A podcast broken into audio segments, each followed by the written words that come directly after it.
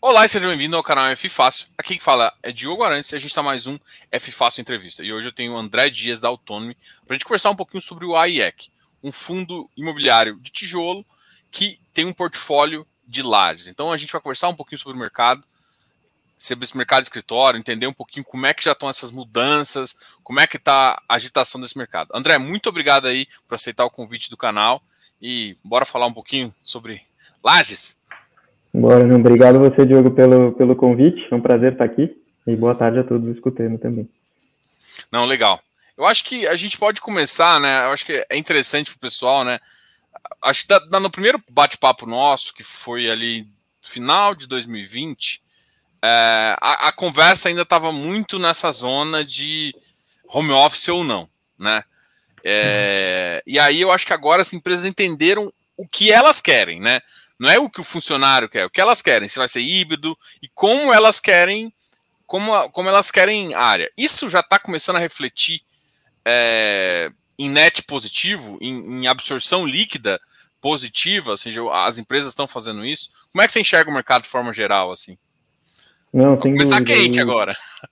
pois é, mas oh, foram longos anos, né? Dois anos de pandemia aí praticamente, em que as empresas basicamente não sabiam o que queriam, né? Nem os funcionários mesmo sabiam exatamente o que, que, que seria. Então, a gente sentia isso na pele aqui, né? A gente tem alguns, alguns imóveis que a gente faz a gestão e a gente sentia algumas visitas, alguns inquilinos olhando, mas sempre com aquele pé atrás, né? Olhando, analisando e, e, e não, não decidindo, né? Tendo essa dificuldade de realmente tomar decisão, fazer um novo contrato, né? ou fazer alguma grande mudança.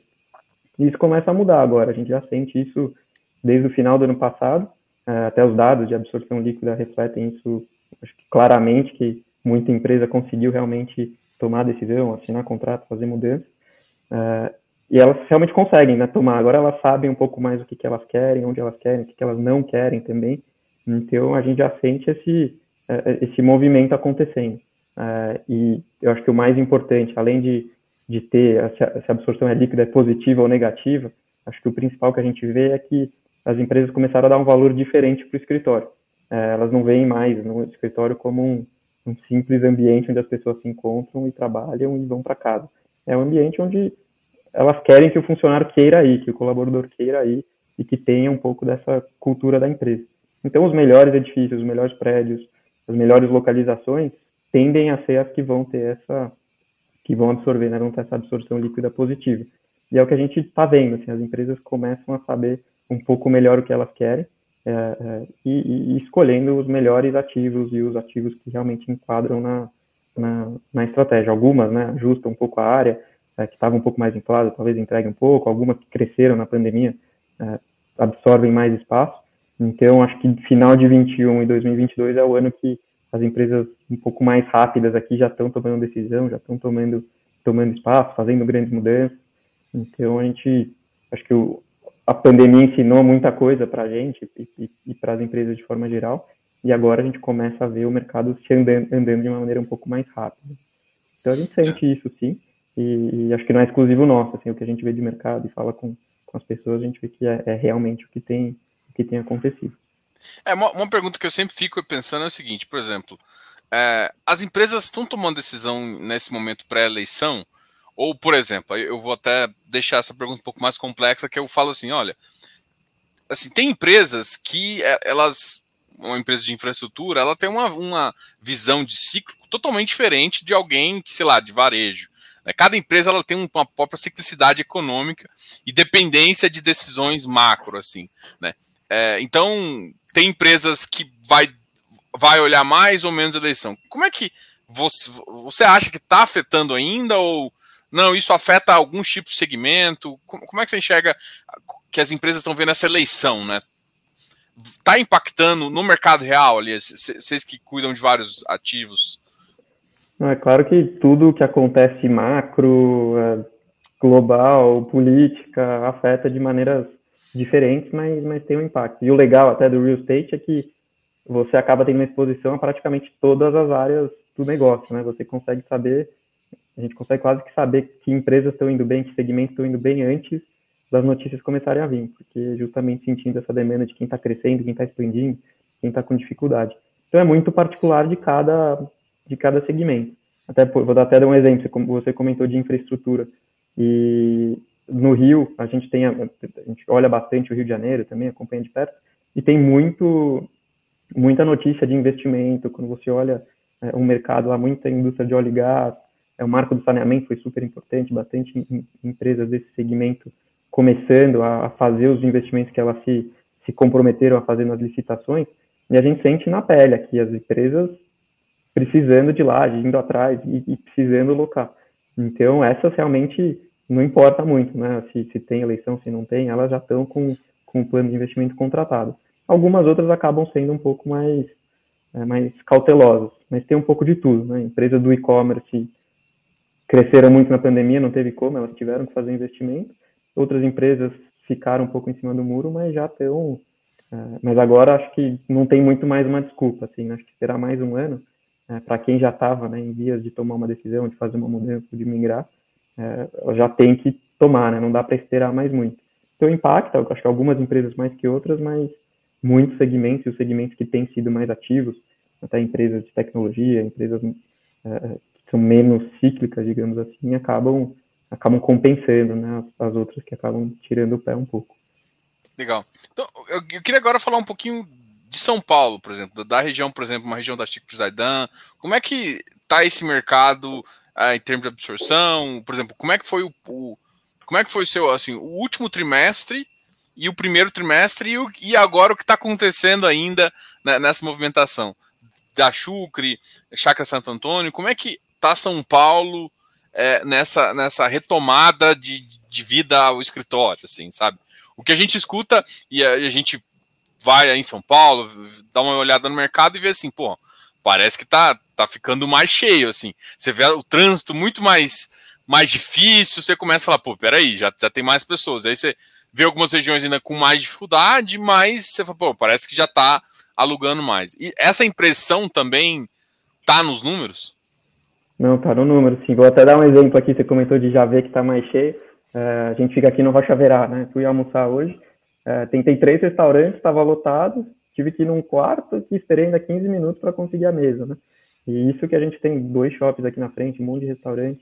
Então a gente vê que assim já tem de fluxo de pessoas já já é algo assim, já, já, já voltou, né? Não tem mais essa essa o que a gente via antes de que assim a maioria dos restaurantes vazios hoje já não existe mais isso. Mas em questão de número, né? De realmente locação, é, atividade, quarto tri do, de 2021 foi excelente para São Paulo, acho que teve uma alocação bastante, bastante alta, que compensou, na, na, média do ano não foi, não foi um ano bom, mas no, no último trimestre é, teve uma absorção líquida muito positiva, inclusive a absorção do ano foi positiva por conta do último trimestre, do último trimestre, então já vem melhorando, a gente já sente isso, as empresas estão tomando decisão, estão assinando contratos, Uh, vou até dar um exemplo, a gente faz a gestão aqui da Torre C do Rocha Verá também, que é um fundo, que é um ativo que não está no, no mas está em outro fundo nosso, e, e, e, assinamos desde o meados do ano passado até agora é, 9 mil metros de, de, de, novos contratos. Então,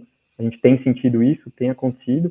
Uh, as principais regiões, como Faria Lima, uh, até Vila Olímpia, a gente vê que a, assim, a vacância praticamente sumiu, não existe mais grandes espaços em bons prédios, e isso acaba refletindo, começa a refletir nas, nas outras regiões também.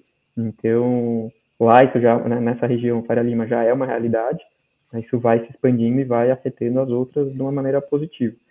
Uh, existe a questão de, de uma entrega grande de imóveis que teve durante a pandemia, uh, isso levou a vacância a ter um, um valor mais alto, mas ela vem sendo absor absorvida.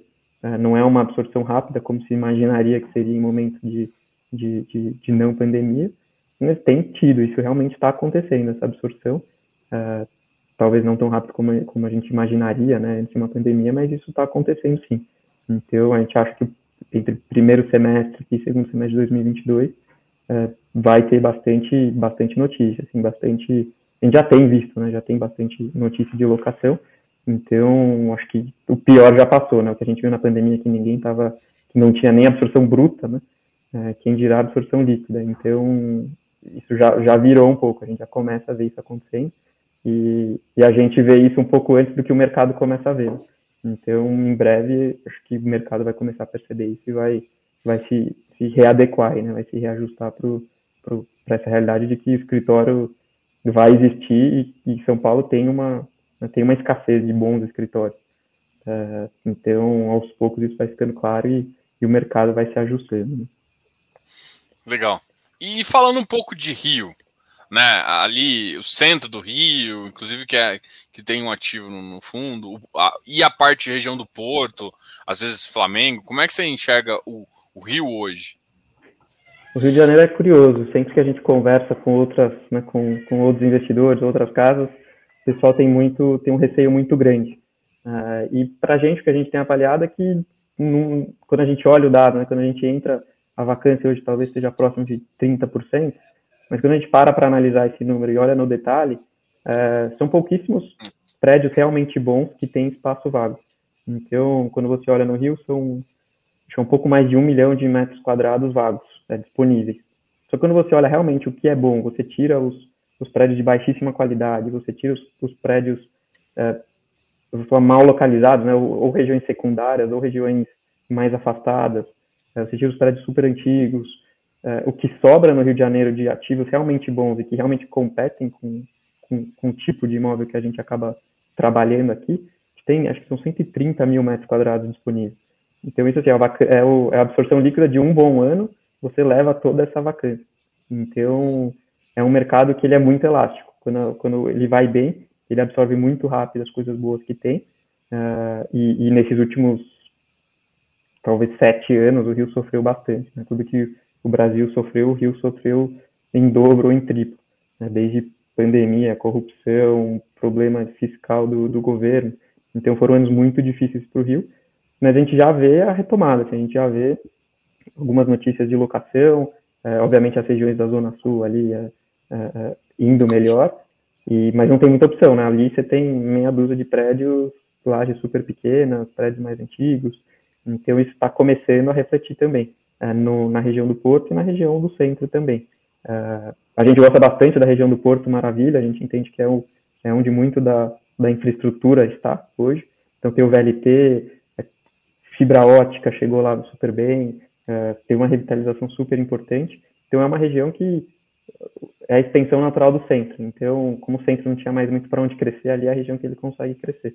Então é para onde realmente estão indo os, os grandes investimentos. Uh, e eu até comentei antes, né, de é, óleo gás, indústria de óleo e gás, indústria de saneamento. É, o Rio tem muito investimento acontecendo e isso reflete diretamente no, no, no, na absorção do escritório. E como não tem nova entrega, tem, não existe. A gente olha para frente aqui os próximos cinco anos, literalmente não tem nenhum prédio sendo novo prédio sendo entregue, com exceção de um que a gente está fazendo, né, que é o Moinho Fluminense. Então, qualquer melhora ali no mercado que a gente já começa a ver, o impacto na vacância vai ser muito grande. Então a gente olha, a gente é cautelosamente otimista no mercado ali e todos os investimentos que já estão contratados vão ter uma, um impacto muito grande. Isso vai impactar o centro, vai impactar o Porto Maravilha, vai impactar os, os, os melhores ativos e as melhores sub-regiões também. Então a gente está bem, a gente está olhando com bastante, bastante carinho o Rio de Janeiro e, e, e, a gente vê bons sinais aí. Acho que uma retomada ali que que, que não aconteceu nos últimos, talvez, aí, vários anos, talvez sete anos de queda, mas atualmente a gente vê que, assim como São Paulo, o pior já passou. A diferença é que o pior do Rio foi um pior muito, muito mais baixo, né? foi, um, foi, uma vacância muito mais alta, um, teve um buraco ali que foi muito maior. Né? Agora, por exemplo, o Rio, a gente. É, São Paulo, a gente olha, por exemplo, a região da Paulista, é, muitos fundos compraram algumas revitalizações lá, né? Você começou a ter prédios antigos, que é o caso que a gente vê no Rio, né? Você acha que isso pode, futuro assim, a gente precisa o Rio melhorar, óbvio, né? Mas com uma vacância mais baixa, isso vai fazer sentido lá? Ou, ou às vezes não no centro, né? Mas, por exemplo, é, em Botafogo, Flamengo, onde o pessoal gosta de ficar perto da praia com visão assim, você ainda tem prédios ainda é,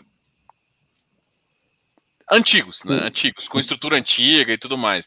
Isso, isso faz parte de, um, de uma visão estratégica, de um, de um portfólio, né? Até que sim, é, os mercados são muito diferentes, né, São Paulo e Rio, mas existem algumas, acho que oportunidades sempre tem. Né?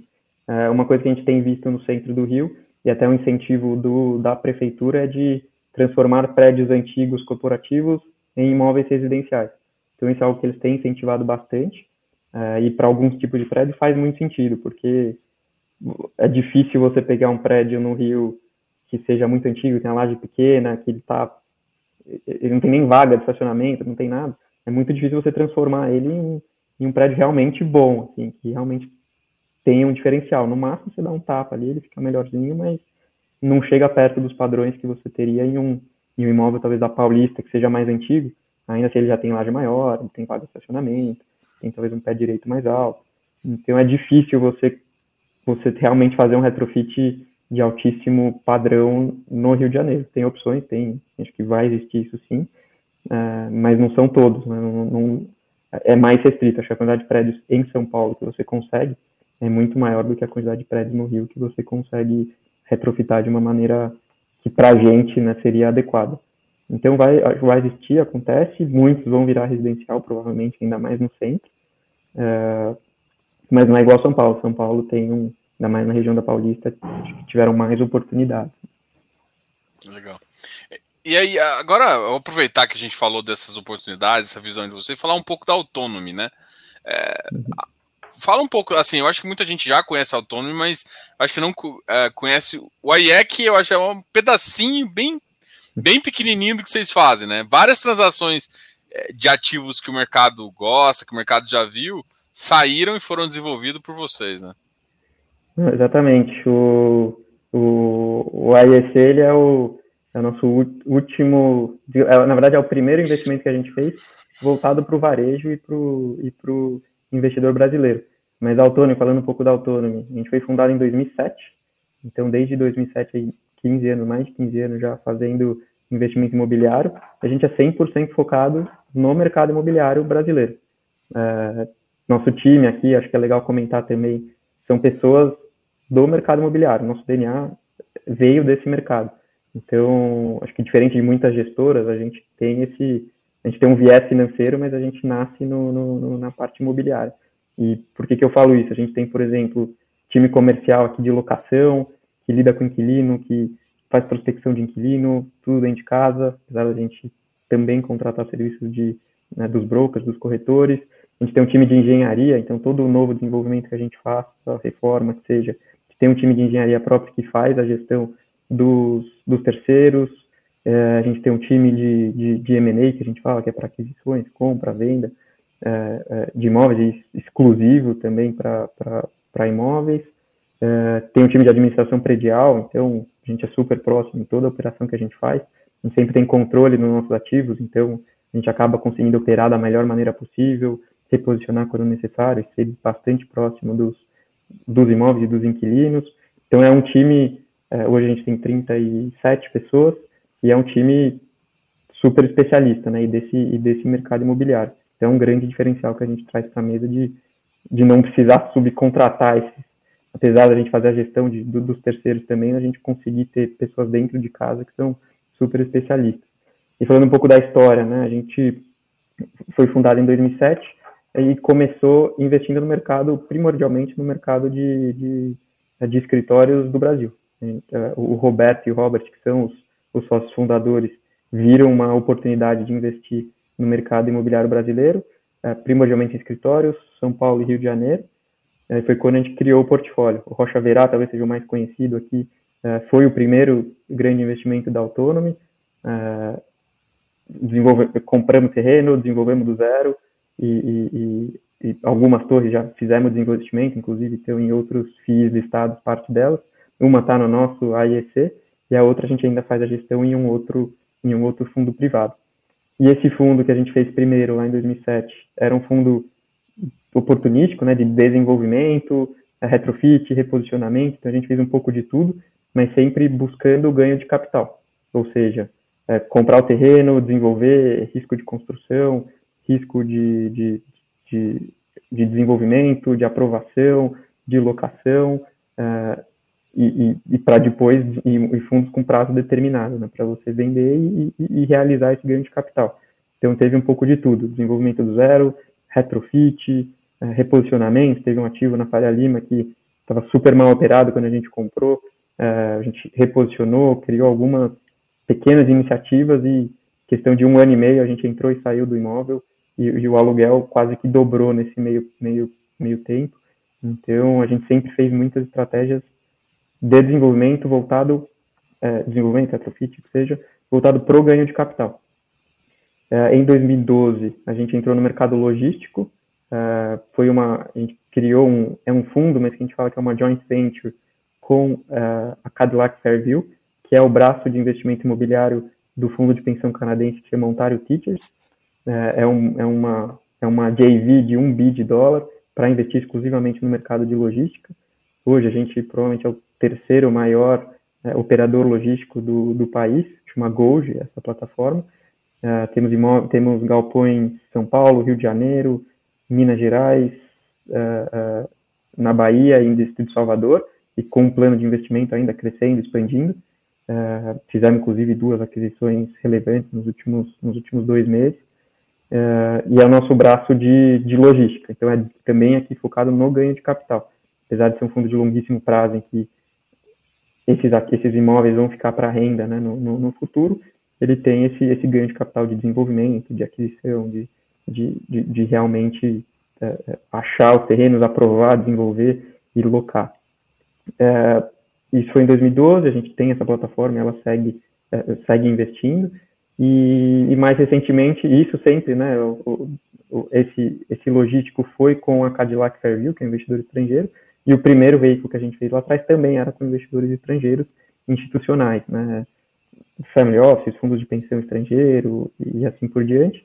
E aí, em 2020, a gente foi quando a gente resolveu entrar em, em é, é, é, acessar a base de investidores brasileiros também. Foi aí que surgiu o AEC. É um primeiro fundo nosso voltado para investidor brasileiro e voltado para o varejo. Então, por mais que muitos investidores do varejo não conheciam o autônomo, a gente já tem um, um era bem conhecido no mercado, né? Desde 2007 aí fazendo fazendo grandes investimentos. Uh, e aí iniciamos e o IEC ele tem uma uma diferença importante que é ele é, é um veículo voltado para renda. Então, aqui não existe é, ativos Conflito. já prontos, não necessariamente né, 100% locados, mas é, ativos já prontos, já desenvolvidos, né, sem esse, essa necessidade de um retrofit super relevante ou de uma nova aquisição. Então, a gente já fazia gestão de ativos prontos, então fazia super sentido criar um, um veículo para gerir ativos já geradores de renda e, e perenizar esse, esse tipo de investimento. Então foi isso que levou a gente a, a criar esse veículo e hoje ele é nosso, é, é nosso um dos principais canais de crescimento aqui de, de trazer imóveis prontos, excelentes imóveis já alocados, coisa que a gente sabe fazer e faz super bem. É... Legal. Você, você, comentou, você comentou uma coisa que, pô, vocês estão acostumados também a mexer com logístico.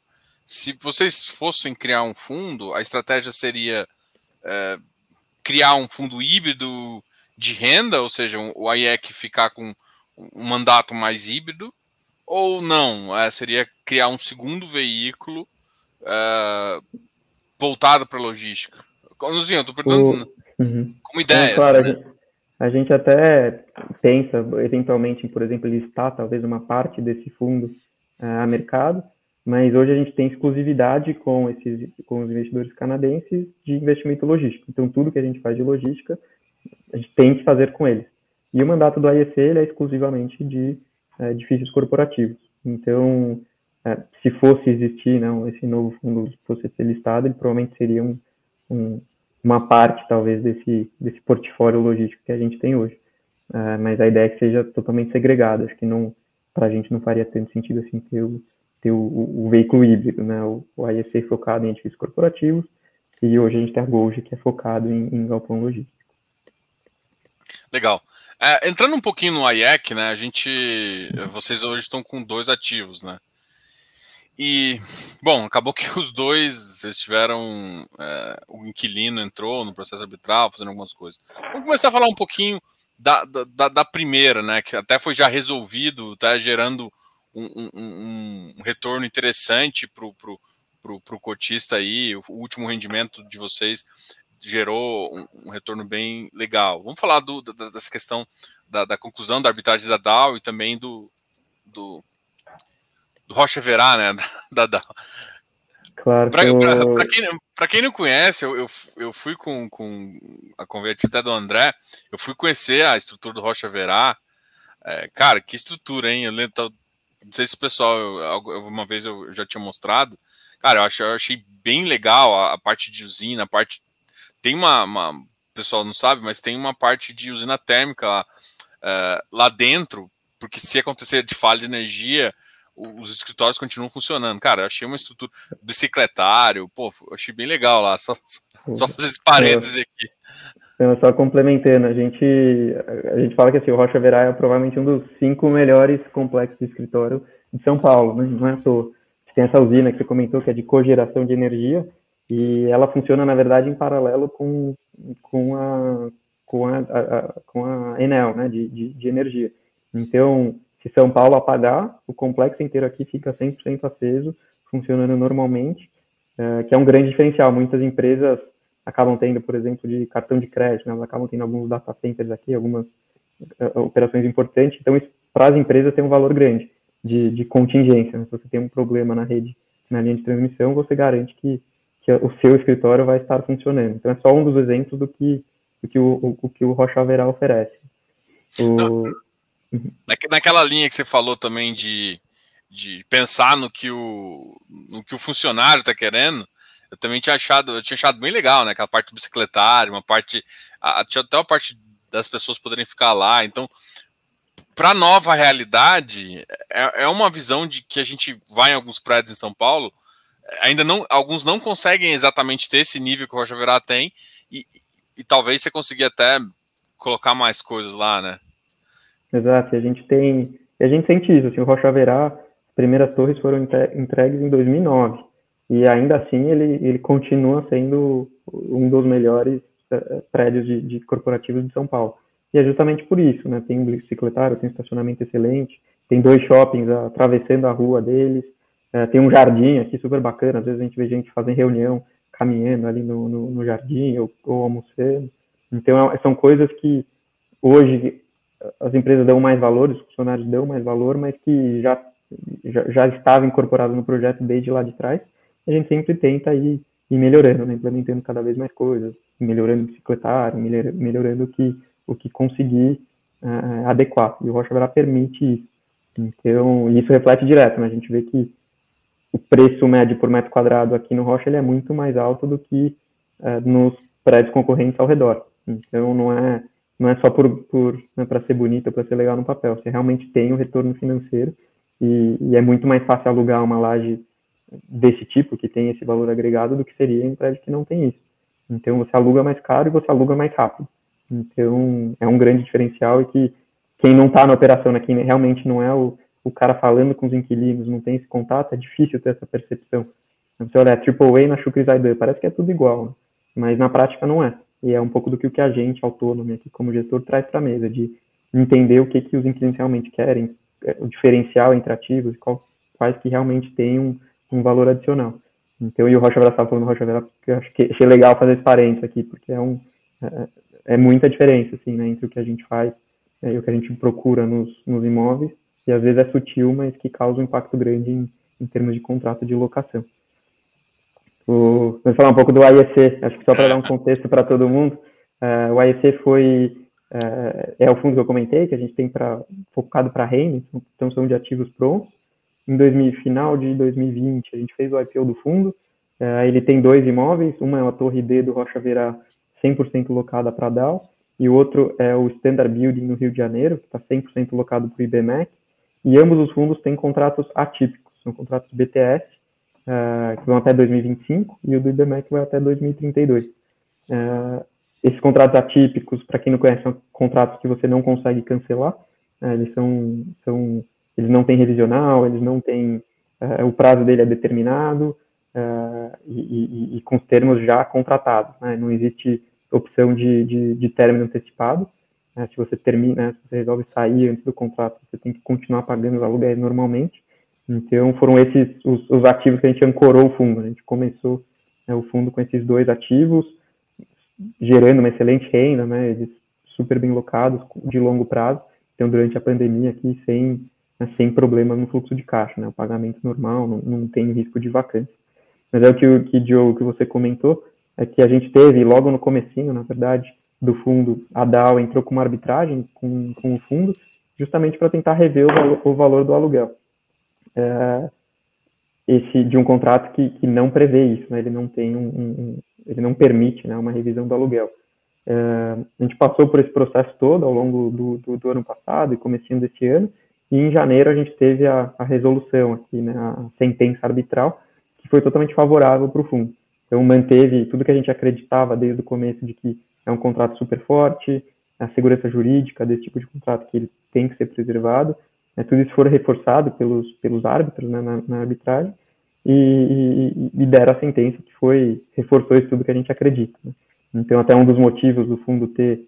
É, é, até eu vi uma notícia esses dias né, que o AEC foi o, o, o, fundo que mais valorizou no primeiro TRI de, de, de 2022. Um dos motivos é esse resultado positivo e que a gente veio fazendo ao longo desse tempo da arbitragem algumas retenções no fundo uh, para dar um conforto maior para os cotistas, para garantir que, mesmo que a gente achasse que as, a gente tivesse a opinião de que as chances de perda pelo fundo eram remotas, a gente criou algumas retenções e que agora, com o término e, e, e com o resultado positivo para o fundo, a gente conseguiu liberar, é, liberamos essas retenções, inclusive o dividendo agora de março é, foi, foi bastante acima do que ele vinha sendo nos últimos meses, justamente porque esse saldo foi liberado.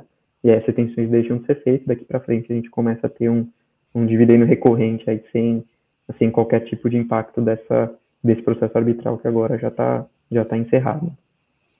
Legal. É, quando que a, o, a mudança do contrato, quando a mudança assim, quando que é a revisão, é, é, que passa o GPM no, no, no, no, contrato? O contrato da DAO, o GPM é em janeiro. Então, agora em janeiro a gente aplicou, é, é janeiro, competência janeiro, caixa fevereiro. Então, agora, dois meses atrás, a gente já teve essa correção. E em janeiro que vem tem o novo, novo reajuste por inflação. Legal. É, vamos falar eu tenho uma pergunta aqui do, do, do Luiz, eu vou, vou, puxar antes até da, da própria. da gente falar da, da, da IBMEC. A pergunta uhum. é a seguinte: quais as perspectivas do rendimento aos próximos meses? Você até deixa um pouco aqui no relatório, vocês até falam ah, um pouco da perspectiva que foi equivalente a 72 centavos e tudo mais. Mas vocês também comentam que é, de, vocês davam um período de, de um ano, dois de, de, de de gestão, né, de desconto na gestão e agora iria voltar.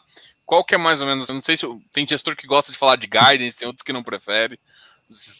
Bom, é... Eu, sim, não, a gente tentou até dar um direcional aí para o que, que a gente espera daqui para frente. Acho que 72 centavos é um valor conservador do que o que a gente entende que consegue distribuir mensalmente aí pelos próximos vários meses. Então esse é o, falando de guidance, aquele é o guidance conservador, né? Até a gente colocou no, no relatório gerencial, então por isso que consigo falar aqui sem, sem grandes problemas. Uh, a gente tem agora, né, a partir de, de abril, a gente tinha um desconto desde o IPO na taxa de gestão, que a gente deixa de existir, uh, mas isso não impacta, esse valor dos, dos 72 ele já, já incorpora isso. Uh, então, esse é um valor assim que base do que a gente é, acredita que consegue distribuir aí para os próximos meses de maneira bastante conservadora. Então, é, se eu tivesse que, que, que, dar um guidance aqui, seria daí para cima. Né? É, isso já levando em conta que devemos ter é, qualquer despesa não recorrente, até a questão do, do IBMEC, né, tiver despesa jurídica, etc., a gente já está, né, já, já, estamos considerando esse, esses eventuais despesas adicionais nesse número. Então, qualquer, qualquer upside que a gente acha que é, é só de upside, né? Não tem, é, não, não tem um, um, um, risco aí de, de, de, de ser dividendos menores que isso, assumindo né, o fluxo normal das coisas que a gente tem, tem avaliado. Então, a, a referência aqui seria os 72 centavos, mas é, é um número bastante conservador que a gente, a gente tem adotado. Não, legal. É, então, vamos falar um pouquinho da, da, da então da, da, questão do BMEC, né? Eu acho que antes do processo, até deles entrarem com a arbitragem, que foi no final, eles se, se recorreram a uma a um processo de, de tutela, de, de pedido de tutela de urgência. Se puder falar um pouquinho o que, que, que, isso significa, o que eles tentaram fazer, eles tentaram bypassar a arbitragem, na medida, é claro, que você puder falar, né, pra gente... Não, claro explicar o processo aqui, acho que é importante, né? Ah. Esses contratos, normalmente, eles prevêem que qualquer tipo de, de discussão é, seja feito via um processo, via arbitragem, né, e não via o judiciário. Então é comum em contrato como esse que você discute em arbitragem, que é um, é um fórum mais qualificado, ele tem que ser mais rápido, e a decisão da arbitragem tem é, o mesmo poder que uma decisão no judiciário. Então você não consegue recorrer de uma arbitragem é, numa segunda instância no judiciário, né? Que a arbitragem decidiu, está decidido. Então é bom que você acaba tendo essa, essa agilidade, né? E, um, e, e, os árbitros que decidem tendem a ser um pouco mais experientes do que juízes seriam, porque eles são escolhidos justamente por conhecerem aquele tema. Então no caso da DAO foi isso, no caso do IBMEC foi parecido. É, a única diferença é que é, o IBMEC buscou uma tutela antecipada, ou seja, eles queriam, é, enquanto isso é discutido em arbitragem, eles queriam ter o, o, a prerrogativa de pagar menos, de pagar sobre o reajuste IPCA e não sobre o reajuste IGPM. Uh, por se tratar de um contrato atípico, esse contrato BTS, uh, esse pedido de tutela antecipada foi negado, foi indeferido, então eles, eles continuam tendo que pagar normalmente os aluguéis, e enquanto isso é discutido em arbitragem. Então, eles tentaram né, fazer de uma forma que, durante a discussão, eles pudessem pagar menos. O pedido foi indeferido no, no, no judiciário, e aí eles optaram por entrar com a arbitragem para realmente discutir o mérito. E é onde a gente está hoje. Essa discussão são méritos muito parecidos com o que a gente teve na outra arbitragem, então é, a gente reforça aqui que as chances de, de perda pelo fundo são remotas, então o, né, o, a jurisprudência, o contrato, ele, ele está do nosso lado, que a gente fala com os advogados, a gente acredita bastante na força do contrato, mas existe essa discussão acontecendo. Ainda está nos, nos, processos bastante inicial, de decisão de hábito, etc., mas é um processo que deve levar aí é, entre provavelmente 12 a 18 meses para ser, ser concluído. Eu, eu, tinha ficado com uma dúvida no começo, que o que eu tinha entendido do processo da DAO é que eles tentaram pedir, inclusive, um desconto, não só de mudança. Na época, quando eles entraram ainda, foi antes até. Acho que foi antes da pandemia, inclusive. Não, foi depois da pandemia. Foi no, foi no começo, foi final de 2020. É, então já tinha um IGPM começando a. Ah, é, mas assim, eles não tinham previsto um o IGPM que estava bombando ainda. É, mas eles pediram desconto ou assim? E, e a IBMEC, né? A IBMEC eu tinha a impressão que ela não tinha pedido desconto, ela só tinha pedido a troca. É mais ou menos isso? Tem uma, essa, essa nuance? Um tinha realmente, a Down tinha realmente ainda não só pedido a troca, acho que não sei nem se ela pediu a troca, ela tinha pedido desconto, não era? É, exato. O, o da Dow era mais um pouco mais abrangente, né? Tinha de rever o valor do contrato. E o do IBMEC ainda está no começo, mas os pedidos que a gente tem até agora, né, a informação que a gente tem até agora, é, tem focado muito na troca de índice. Então, o pedido é de, de troca de GPM por IPCA. É, obviamente eles podem incluir, basicamente, não tem muita restrição do que, que eles poderiam é, é, pedir nos próximos passos, mas toda a documentação que já foi enviada até agora é, é, é se, se, se, se, foca muito nessa questão do GPM para o IPCA. É, eu, eu fico batendo nessa tecla é justamente porque quando se pede um desconto e, e a arbitragem vai ser nessa linha, você pode pensar em talvez um desconto na receita. Se o cara está pedindo majoritariamente, né, até de, de, desde a tutela de urgência, a, a troca, é, o que, que dá para se pensar, pelo menos, eu não estou falando que isso vai acontecer, né? Estou falando da, uhum. da, minha cabeça investidor, de ver downside e upside. É, ou seja, o que, que eu estou querendo falar para o investidor que está olhando? E aí você corrige se eu falar besteira aqui, tá?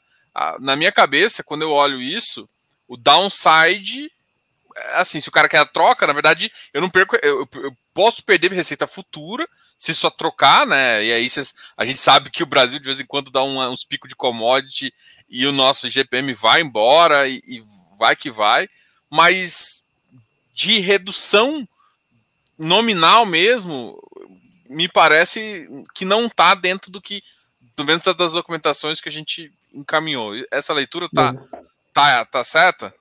Tá certo, assim. A questão é que o, a única coisa que conseguiria retroagir aqui é o GPM do último do último reajuste, né? Então, ah, entendi. não necessariamente seria só os GPMs futuros, mas teria um pequeno impacto ou um impacto desse último GPM. A gente não acha que vai acontecer, né? As chances são realmente baixas deles terem sucesso, mas não necessariamente seria é, só daqui para frente, né? Ele, ele, poderia retroagir, acho que até não lembro a data aqui, mas é, é possível que retroagisse até o último, é, o último reajuste. Mas assim, é um, em relação a, a centavos por cota, ele é, ele é bem limitado, né? Em centavos. O, o, reajuste desse contrato é na mesma época, em janeiro também ou não? É, em, né, o reajuste é em junho. Então é todo junho. Nesse processo, vocês vão fazer uma pequena retenção, igual vocês fizeram na Dadown, ou isso não está previsto? Porque eu acho que foi vocês né, que tomaram a decisão de ser um pouco mais. É, Sim, tem essa mesma estrutura? Não, a estrutura vai ser um pouco diferente, porque quando a gente fez o Dadal, na verdade, foi bem na época da aquisição. Então a gente conseguia fazer alguns mecanismos diferentes aqui, né? De reter uma parte do preço de compra, é, reter. É, a gente teve um adicional né, de, de, de, de, de aluguel mensal que a gente conseguiu reter, porque isso acabou sendo aprovado em uma assembleia. Para esse caso, a gente consegue ficar dentro do limite dos 95% que a gente é obrigado a distribuir. Então, não necessariamente a gente vai fazer uma retenção aqui específica para isso, mas a gente, o que a gente consegue fazer é reter esses 5% do lucro a cada semestre. Então esse é o, é, esse é o, é o limite do que o que a gente consegue é, reter aqui, seja para o IBMEC, seja para qualquer outra coisa que a gente queira aumentar o, o caixa. Então esse é o limite que a gente tem, são esses, é, é o 5% que a gente não é obrigado a distribuir. É nisso que, que ficaria aqui essa, né, esse, essa criação, essa geração de caixa para manter no fundo. Legal. Ah, não, essa, essa visão ficou bem legal aí para o pessoal aí que gosta, gosta do ativo. Uma, uma pergunta em relação à questão do ah, de capex, né? De capex que normalmente você coloca em, em, nos ativos, né? Eu acho que o pessoal não entende muito bem. Normalmente, a maioria dos capex você consegue ficar limitado àqueles próprios 5% de atenção. É, como é que está em relação a esses ativos, é, é, essa projeção? Vocês pensam, por exemplo, tem uma projeção de que, por exemplo, em 10 anos se faz um ajuste maior, ou seja, você tem que, sei lá, mudar um pouco, sei lá, tecnologia, alguma coisa assim? Tem alguma alguma linha nesse estilo? Sim, isso é algo. Não, tem sim, isso é algo que a gente traz para a mesa aqui também como, como gestor especialista, né? É, acho que um dos motivos que o Rocha Verá, que é um prédio de 2009 até hoje ser né, uma referência né, no, no, no, segmento, é por, pela manutenção, por sempre manter o ativo atual, seja de pequenas reformas, seja de pequenas iniciativas, vai desde colocar quiosque de, de alimentação no térreo até melhorar o, a jardinagem, né, melhorar o, o sistema de segurança. Então, sempre tem investimentos e a gente coloca isso no orçamento anual. É, a gente tenta, obviamente, ser bastante consciente no gasto, né, ser algo bem limitado e que fique, que não tenha um impacto relevante no fundo, mas é sempre estar tá mantendo os, os, imóveis atuais. O que a gente vê muito, e, e se você olhar aí no, nos fundos listados, principalmente os fundos de, de, de, gestão passiva, muitos deles não têm esse tipo de investimento, o imóvel vai, vai deteriorando, né, ele vai perdendo valor. E a gente busca ser justamente o contrário, né, manter o valor e até agregar em alguns aspectos. Então a gente tenta fazer sempre o, aquele pouquinho no ano a ano e, e, e não precisar de um retrofit completo, né, daqui de, em tempos futuros. Então a gente coloca isso na conta, assim, isso está na, na, na, projeção do fundo e, e, é o que a gente vai fazendo aos poucos, sempre mantendo o ativo, preservando o valor do ativo. Então isso, isso é algo que a gente que a gente olha assim e que, e que é muito importante talvez em um ano, dois, não é muito importante, mas quando você olha três, quatro, cinco, dez anos para frente, ele faz bastante diferença. Então a gente coloca assim, esse CAPEX é algo que, que, que, que é feito e, ele é provisionado aqui no, no, no anualmente. Legal. Mas não chega puxar... a ter um impacto super significativo né, na, na distribuição também. Não, legal, não, mas é mais ou menos isso mesmo. Até porque ah, eu acho que o investidor, assim, eu, o investidor tem que entender que isso é o tipo de coisa boa, né? É, vamos lá, essa é, é um exemplo básico. Assim, você compra uma casa, se você não pintar, você compra uma casa, põe para alugar. Passou dois anos, o inquilino não vai fazer nada. Ele só vai. A casa deteriora tão rápido. Então, assim, a gente vê muito. É, eu escuto é, de algumas gestoras de, de de family office que cuida de gestão de patrimônio também, vocês devem saber que teve muita gente que chega no negócio que o, o imóvel deteriorou mais de 40% do valor. Por quê? Porque não reteve nada, quis pegar tudo, né? E isso é uma coisa que acontece também que a gente enxerga que é perigoso. Então eu, eu pergunto sempre do CAPES, às vezes não é nem porque eu sei que vocês todo gestor já faz essa visão, mas eu acho que o cara não entende que você precisa reinvestir no imóvel, né? E é essa cabeça que o gestor já tem para você, né? É uma das vantagens, você não precisa se preocupar com nada, você já tem uma retenção. Exato, não, e é o, e o real estate é, é um investimento de longuíssimo prazo, né? Você não compra um imóvel pensando em um, dois anos para frente. Então você tem que ter isso incorporado no seu processo de investimento, na sua viabilidade de uma aquisição. Você tem que ter esse investimento já, já previsto. E porque é assim que você, você preserva valor, né? Não adianta querer ter o imóvel e ficar 10 anos sem gastar um centavo nele que, que ele vai perder valor, não tem como. E ele perde não, valor eu... porque ele deteriora e porque ninguém vai querer alugar depois. Né? Então, e eu, fa eu falo isso para galera. Eu falo isso pra galera que quer comparar fundo com, com imóvel real e começa a comparar, ver, ver dividendo. A primeira coisa que eu falo, cara, simplesmente, a maioria das pessoas que compara isso, compara, tipo, o valor bruto do aluguel. Não, não faz retenção de imposto e não faz retenção de, de CAPEX.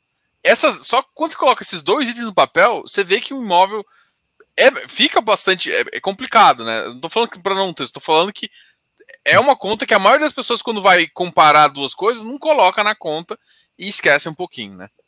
Fora a dor de cabeça também, né? Que é imóvel residencial ali, você comprou um prédio mais antigo ali, pra você ter uma dor de cabeça de um encanamento que estourou, alguma coisa assim, é, é achar o inquilino também, né? Se eventualmente alguém saiu, é, é uma, é uma complexidade, né? Então, tem que colocar isso na conta também, né? Não só o, o financeiro, mas o, sua capacidade de dedicar um tempo para resolver essas, essas coisinhas que acontecem, né? Não tem, não tem como. Legal. Vou puxar uma pergunta aqui do, do Fizz Newspaper. Depois eu vou fazer a, a sua Squarter. Uh, existe a possibilidade de acordo encerramento da arbitragem? Alguma tratativa nesse sentido? Uh, vamos supor, uma vez que já entrou em arbitragem, essa é, uma, essa, essa é uma dúvida, eu acho que até mais teórica do que de fato profundo, mas eu, eu fiquei curioso também. Se você souber responder, para tirar, evitar e, e outra. E, eu acho que assim, aí a segunda pergunta é: e se, se acontecer isso, o gestor tem autonomia para decidir ou precisa de assembleia? Ou seja, nesse, nesse sentido, você tem a discricionalidade de decidir, ou é uma coisa que, por exemplo, ah, você fala, olha, trocar IPC, IGPCA por GPM é uma coisa ah, que eu deveria, ou seja, eu impacto o aluguel. Vamos supor que você queira queira fazer um meio termo, falar assim, olha, vamos lá, para não ter impacto financeiro muito agora, a gente troca por IPCA, mas a gente aumenta agora de cara, além do que a gente aumentou, a gente aumenta mais 15%, sei lá, uma coisa, tipo assim, uhum. ou seja, você já dá um aumento agora, não sei se o cara vai topar, óbvio, mas ele tem que saber que, é o, que, que seria a realidade. Entendeu? A minha pergunta é, mas... você precisaria passar por assembleia e, e durante o processo arbitral isso pode acontecer, você pode no final negociar com o cara e encerrar a arbitragem. Não, pode sim, é uma das prerrogativas da arbitragem que você pode negociar e, e, e formalizar no, a, a, essa negociação na arbitragem e encerrar ali o caso. É uma das, das saídas aqui para um, um, processo arbitral. É algo que a gente considera, obviamente, a gente é super aberto para conversa, é, mas tem, tem o outro lado, você tem que chegar no acordo também com o inquilino e, e ser algo que agregue para o fundo, né? Seria é super fácil você aceitar tudo que o inquilino quer e não ir para uma briga, né? Mas não é benéfico para o cotista. Né?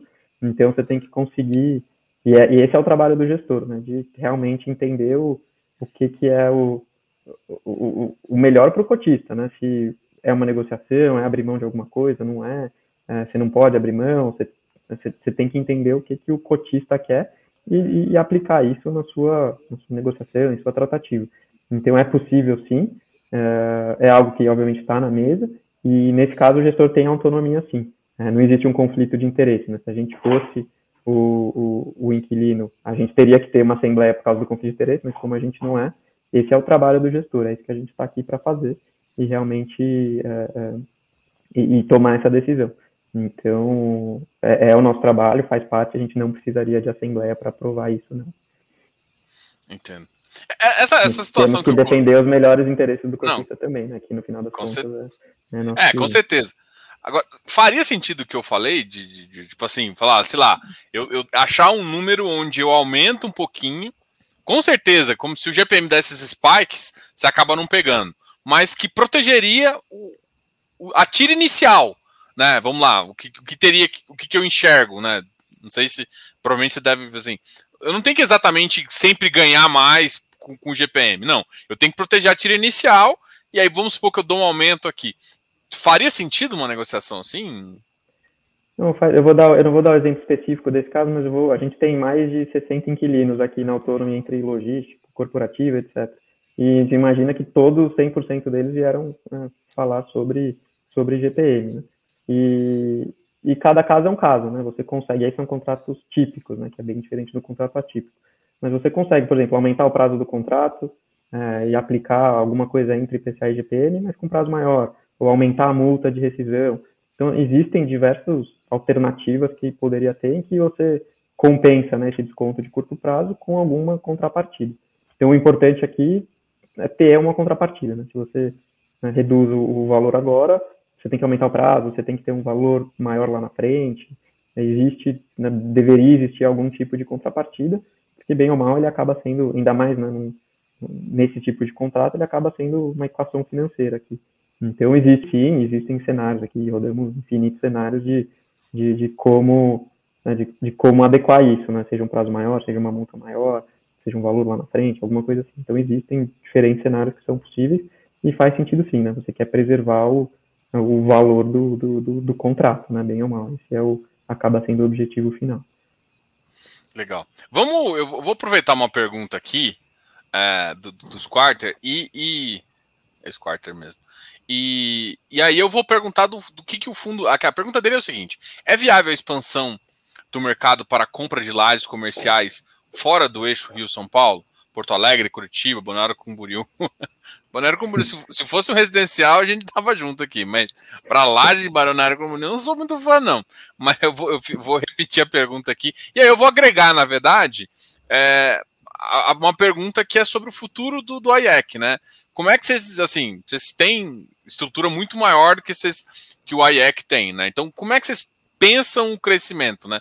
O crescimento em São Paulo, em quais regiões você gosta mais? Então, vamos fazer, aproveitar e fazer essas duas perguntas aqui. Claro, vou, vou responder as duas em uma aqui. É, a gente, o fundo nasceu com esses dois imóveis, mas já desde o começo com perspectiva de crescer, de, de, de, de diversificar, trazer outros imóveis, e, e, sempre muito focado nesses dois mercados, São Paulo e Rio de Janeiro, uh, mas nada impediria de olhar grandes outras regiões. Acho que não é o momento agora, uh, acho que existe, hoje a gente gosta de Rio de Janeiro, olha Rio de Janeiro, mas pro AEC o foco é 100% São Paulo, acho que já tem uma exposição no Rio, uh, e, e, e, um próximo follow-on seria o foco OGS realmente em São Paulo, mas nada impede no futuro da gente olhar outras regiões. acho que Balneário, como você comentou, talvez seja um pouco menos no radar aí, na verdade, acho que eu nunca acompanhei nenhuma transação nesse mercado, mas bem restrito, assim, ó, a certeza que eu tenho aqui é que os próximos, o próximo follow-on deve ser em São Paulo, porque é onde tem mais valor, é onde o investidor tem um, um conhecimento maior e tem um apetite maior por, né, por investir. Então a gente tem focado sim em São Paulo, é, principais regiões, a gente não vai ver nada de, por exemplo, regiões secundárias, tipo Alphaville, é, outras regiões mais afastadas, não é nada disso, a gente vai olhar sempre nas, nas principais regiões. Então a gente olha um pouco de tudo, mas focado hoje em São Paulo e no futuro é, poderia expandir um pouco esse, esse horizonte. Acho que nada limita, é, eventualmente Rio de Janeiro também mais para frente, mas hoje, olhando aí no curto médio prazo, São Paulo tem sido muito foco. É, e é o plano, na verdade, a gente está, já tem conversas, a gente tem, é, é, tem perspectiva aqui, acho que o mercado ainda não ajuda muito, a cota bastante descontada ainda no secundário. Então, enquanto esse deságio existir, muito difícil conseguir fazer um follow-on e, e, realmente captar mais dinheiro para o fundo. Uh, mas a gente olha transações de, de, de troca de cotas, né, de, de integralização por cotas, em que você consegue manter o valor patrimonial. Então, tem um pouco de tudo que a gente tem olha, olhado e é a nossa, a nossa iniciativa aqui. No, assim que tiver uma, uma, uma situação um pouco melhor de mercado uh, e que a gente conseguir realmente trans, transacionar com com algum vendedor, um, um imóvel que a gente realmente gosta em regiões é, é, que façam sentido na nossa estratégia, a gente vai fazer e vai crescer o fundo, tá? E eu até ia comentar, a gente tem aqui na Autonomy, o fundo, o IEC, ele tem por volta de 500 milhões de, de, é, de, de PL. E o nosso ativo sob gestão na Autonomy é de 6,2 bi hoje. Então, quando a gente olha para frente, a gente olha ativos de terceiro, mas uma coisa que é bacana e que a gente traz aqui é que é um, são ativos que a gente faz a gestão já, que a gente já é proprietário via outros fundos que eventualmente poderiam fazer parte da carteira do AEC. Por exemplo, a gente tem o Rocha C, a outra torre do Rocha Verá, a gente tem no, no, no Rio de Janeiro o Ita Guanabara, a gente tem um ativo em desenvolvimento aqui em São Paulo que é, que é maravilhoso, assim, ele vai, ser, vai um conceito super bacana de sustentabilidade, vai ser provavelmente o primeiro é, é, empreendimento net zero é, do, do, Brasil. Então, são esse tipo de, essa qualidade de ativos que a gente, que o fundo acaba tendo uma opcionalidade. Não quer dizer que a gente vai conseguir colocar ele no fundo, mas que a gente gostaria. E aí, eventualmente, se a gente realmente for colocar esse, esse ativo no fundo, é uma opcionalidade por cotistas, porque eles teriam que aprovar isso em assembleia, né? aí sim precisa de uma assembleia para aprovar. Então, você, o cotista acaba tendo acesso a um pipeline de ativos proprietários nossos, de altíssima qualidade, que poderiam compor o fundo. Talvez não seja o próximo follow-on, mas pensando daqui um, dois, três anos, quem sabe não são ativos que viriam para o fundo. Então é um pouco, a gente olha um pouco de tudo aqui, mas tem, a gente tem um, um foco bastante específico em São Paulo e alguma, tem uma meia dúzia de ativos aqui que a gente está bem interessado e já avançando em conversa. Então, quem sabe é o mercado ajudando e, e essas conversas andando, a gente não consegue é, crescer esse fundo e chegar a cumprir o objetivo, que é realmente ser o, um dos, se não o principal fundo de lajes corporativas do Brasil, e esse é o que, é, é o que a gente tem buscado. É, o momento não permite muito, muito esse, né, esse crescimento rápido, é, que não é nem o que a gente quer, né? a gente quer selecionar bem ativos, crescer de forma, de forma consciente, diversificar o portfólio e, e realmente criar esse fundo que vai ser, que tem o potencial de ser um dos fundos referência do mercado. Legal. É, mas só, e a questão de tipicidade de contrato, né? É, uma nova aquisição, vocês pensam em tipo, ah, não, mantenho a maioria do atípico porque protege, ou não, a gente já tem, a gente já ancorou o fundo com isso, a gente agora já vai buscar algum alfa, é, talvez numa, numa alta do mercado imobiliário e, e puxando as revisionais para cima e tentar pegar esse alfa também pegar contratos talvez um pouco mais descontados e puxar alfa de contratos típicos. Como é que você enxerga essa, essa típico versus atípico aí? É, é, boa pergunta. A gente ancorou o fundo com contratos atípicos, justamente pandemia faz bastante sentido, né? Não ter, você acaba não tendo muito essa, essa, essa dor de cabeça, né? De poder ter vacância, de ter reprecificação de aluguel, mas olhando para frente, não necessariamente. Acho que, na verdade, as chances são de que vão ser contratos típicos em vez dos contratos atípicos é, é bom ter esse, como você comentou, esse alfa, né, esse potencial de crescimento, de, de, de ganho de, de, aluguel também. Então, deveria ter um mix aí. Acho que é até importante para diversificar de ter contratos típicos também. E, obviamente, a gente vai sempre querer né, um fundo o mais locado possível, mas nada, nada impede de ter um, uma aquisição ali com um pouquinho de vacância, com algo assim que a gente trabalha super bem. Tem um time comercial aqui que, que gosta desse desafio, né, de realmente ir atrás, locar e trazer mais valor na locação. Então, nada impede da gente ter, da gente trazer não só contratos típicos, mas ativos com um pouco de vacância, algo do tipo. Legal.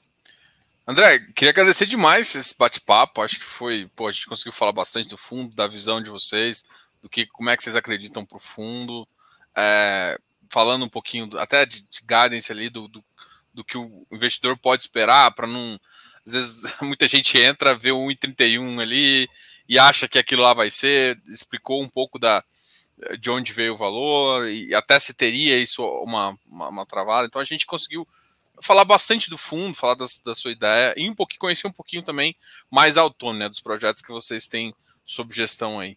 É, quero agradecer. Vou deixar as últimas palavras aí para a gente poder encerrar aqui. Obrigado. Obrigado, eu que agradeço, Diogo. É um prazer estar aqui falando com você e com todo mundo que está escutando.